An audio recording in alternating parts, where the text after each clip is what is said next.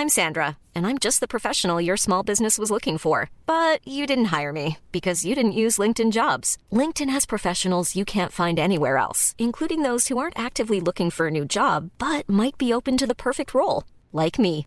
In a given month, over 70% of LinkedIn users don't visit other leading job sites. So if you're not looking on LinkedIn, you'll miss out on great candidates like Sandra. Start hiring professionals like a professional. Post your free job on linkedin.com/people today.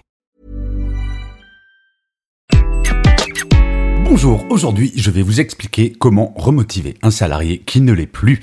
Je suis Gaël Châtelain-Berry, bienvenue sur mon podcast Happy Work, le podcast francophone le plus écouté sur le bien-être au travail. Je vous rappelle que Happy Work c'est une quotidienne, donc n'hésitez pas à vous abonner pour être tenu au courant de tous les épisodes qui sortent. Alors, comment remotiver un salarié? Figurez-vous que Gallup sort régulièrement une étude qui s'appelle State of the Global Workplace, en gros l'état global du lieu de travail, on pourrait traduire comme ça, afin de mesurer l'engagement des salariés. Les résultats sont souvent très inquiétants concernant la France, mais une pandémie est passée par là et Gallup vient de présenter une nouvelle version et les résultats sont pires. Les pays où l'engagement des salariés est le plus élevé sont les États-Unis et le Canada, où 34% des salariés se déclarent engagés ou très engagés. En Europe de l'Ouest, ils ne sont que 11%, et en France, 7%. Oui, les chiffres ont de quoi faire froid dans le dos tout de même, mais ce n'est pas une fatalité, loin de là. La motivation, s'il n'existe pas de recette magique pour la faire augmenter, il existe quelques solutions pour la stimuler, et c'est l'idée de cet épisode, vous donner quelques clés pour remotiver les troupes, ou même vous-même. La première chose, c'est de remettre le travail à sa juste place. Si vous n'êtes pas chirurgien, cardiaque, pompier ou urgentiste, vous ne sauvez pas de vie. Cela semble trivial de le rappeler, mais un travail n'est rien d'autre à la base qu'une activité qui sert à payer nos loisirs, notre loyer et notre nourriture. Oui, en ces temps où nous sommes abreuvés d'articles et de livres sur le bonheur au travail, cela semble un tantinet provocateur, mais ça ne l'est pas, je vous assure. Comment fonctionne la mécanique de la démotivation? C'est quand il y a un décalage entre ce que l'on imaginait de son travail et la réalité de celui-ci que l'envie de baisser les bras nous prend. J'ai déjà été démotivé à l'époque où je travaillais en entreprise et me rappeler qu'à minima, ce travail qui ne m'intéressait plus me nourrissait m'a permis de passer le cap. Mais la démotivation peut également venir du stress que le travail génère, jusqu'à un tel point que cela ne devienne plus supportable. Eh bien, dans ce cas, se rappeler qu'on ne sauve pas de vie permet de moins culpabiliser sur le fait d'être démotivé. Face à mes équipes, quand je sentais qu'elles avaient un coup de mou, j'utilisais souvent cette phrase. Ce n'est qu'un travail. Il me semble absolument fondamental de se rappeler de temps à autre que nous ne nous définissons pas en tant qu'êtres humains par le travail que nous faisons. Et heureusement. Malheureusement, nos sociétés sont totalement organisées autour de celui-ci, ce qui ne rend pas cette prise de recul toujours très simple. La deuxième chose, c'est d'assumer la situation. Oui, nous avons le droit d'être démotivés. Il faut le dire haut et fort à tous les salariés. Le fantasme du salarié motivé 24 heures sur 24, 7 jours sur 7 n'est qu'un fantasme qui a un effet pervers. Démotiver tout le monde tant cet objectif n'est pas atteignable.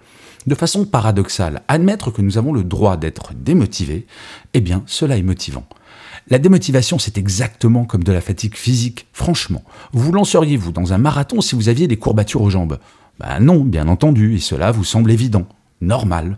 Quand on se lance dans une course, on essaie d'être en forme au départ, et si ce n'est pas le cas, soit on ne fait pas la course, soit on se repose. En cas de démotivation, c'est exactement la même chose qu'il faut faire. Quand on est motivé, on est plus productif, n'est-ce pas? Il vaut mieux parfois remettre à plus tard une tâche pour laquelle on n'est pas motivé admettre notre démotivation, l'assumer, se reposer, reprendre des forces et faire cette tâche une fois qu'on est en pleine forme. Notre cerveau est un muscle qui n'a pas une énergie infinie. Il est important de considérer son travail comme un sport, et il faut bien dire que chaque jour est une sorte de sprint. Mais comme une semaine est un marathon, imaginez l'état dans lequel finirait un coureur qui ferait un marathon au rythme d'un sprint. Vous avez le droit d'être fatigué, mais vous avez le devoir de vous reposer physiquement et mentalement. Et d'ailleurs, c'est Matteo Alman qui disait le travail fatigue même les ânes. Et oui, la fatigue, c'est assez universel. Le troisième point, c'est de comprendre les leviers de démotivation de chaque personne. Tout le monde n'est pas motivé par la même chose, et il en va de même pour la démotivation. Par contre, une erreur est souvent faite. Imaginez que ces deux leviers sont identiques, il n'en est absolument rien. Par exemple, la motivation d'un salarié peut tout à fait être l'argent. Par contre, s'il est démotivé, l'augmenter ne le remotivera que pour un temps car son levier de démotivation n'est peut-être pas celui-ci. Il est peut-être motivé par l'argent, mais démotivé parce que son manager ne le laisse pas faire de télétravail, ou qu'il n'a pas assez de temps pour sa vie personnelle, ou encore qu'il considère ne pas avoir assez de feedback sur son travail. La motivation de chaque salarié doit s'envisager dans sa globalité, pas uniquement dans les aspects positifs. Comment faire? En en parlant, sans tabou, et en expliquant qu'en aucun cas, il ou elle sera jugé sur ce qui est dit. Il est préférable de connaître les leviers de démotivation d'un collaborateur ou d'une collaboratrice pour pouvoir agir dessus, ou tout du moins éviter de les faire entrer en action. Par ailleurs, nous fonctionnons toutes et tous pareil. Nous aimons quand notre interlocuteur s'intéresse sincèrement à la personne que nous sommes. Il en va de même en management. Le quatrième point, c'est de redonner du sens. Ah, la question du sens. La pandémie a agi comme si tout le monde découvrait à quel point donner du sens était fondamental. Alors, il y a trois ans, j'avais écrit un article qui s'appelait Donner du sens, le cœur du management. Cependant, même si en le relisant je le trouve un peu léger, l'essentiel était là. Donner du sens, c'est comprendre en quoi notre travail est utile, à quoi il va servir pour la grande cause de l'entreprise. Je donne souvent l'exemple de cette usine de vis et de boulons. Quand j'ai rencontré le patron de cette usine, il était très inquiet car le nombre de démissions dans ses ateliers explosait.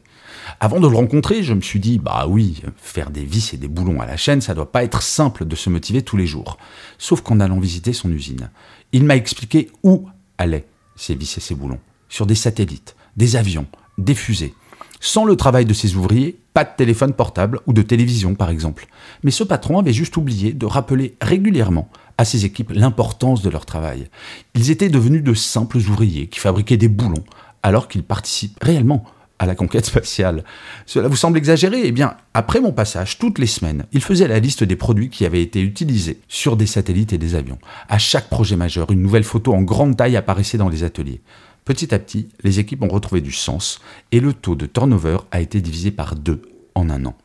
Une entreprise est une chaîne qui ne peut se passer d'aucun de ses maillons. Par contre, il est bon de se rappeler à quoi sert la chaîne en elle-même, sinon, euh, à quoi bon?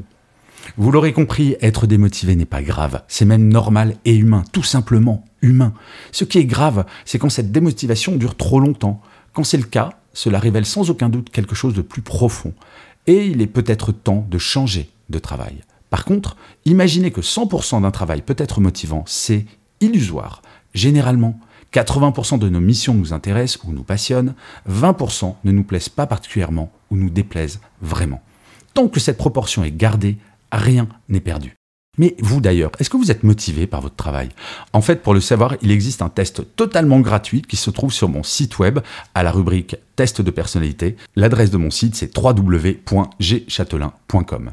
Et je finirai cet épisode comme d'habitude en vous lisant le commentaire laissé par l'un ou l'une d'entre vous sur l'une des plateformes d'écoute. Pour celui-ci, j'ai choisi un commentaire de Sensation Sofro qui me dit un excellent podcast, instructif et animé avec enthousiasme et professionnalisme. Merci Sensation Sophro. C'est vrai, j'essaye d'être enthousiaste et j'essaye d'être professionnel autant que faire se peut. Je ne dis pas souvent, mais tout ce que je vous raconte, c'est issu des rencontres que je peux faire au cours des journées, de mes conférences. C'est également plus de 20 ans d'expérience en tant que manager dans des grands groupes médias. Bref, oui, j'essaye d'être professionnel parce que ce que je vous transmets, c'est avant tout pour que vous alliez mieux dans votre travail, donc autant être pro. Je vous remercie mille fois d'avoir écouté cet épisode de Happy Work. Je vous dis rendez-vous à demain, parce que je vous le rappelle, Happy Work, c'est une quotidienne. Mais d'ici là, plus que jamais, prenez soin de vous. Salut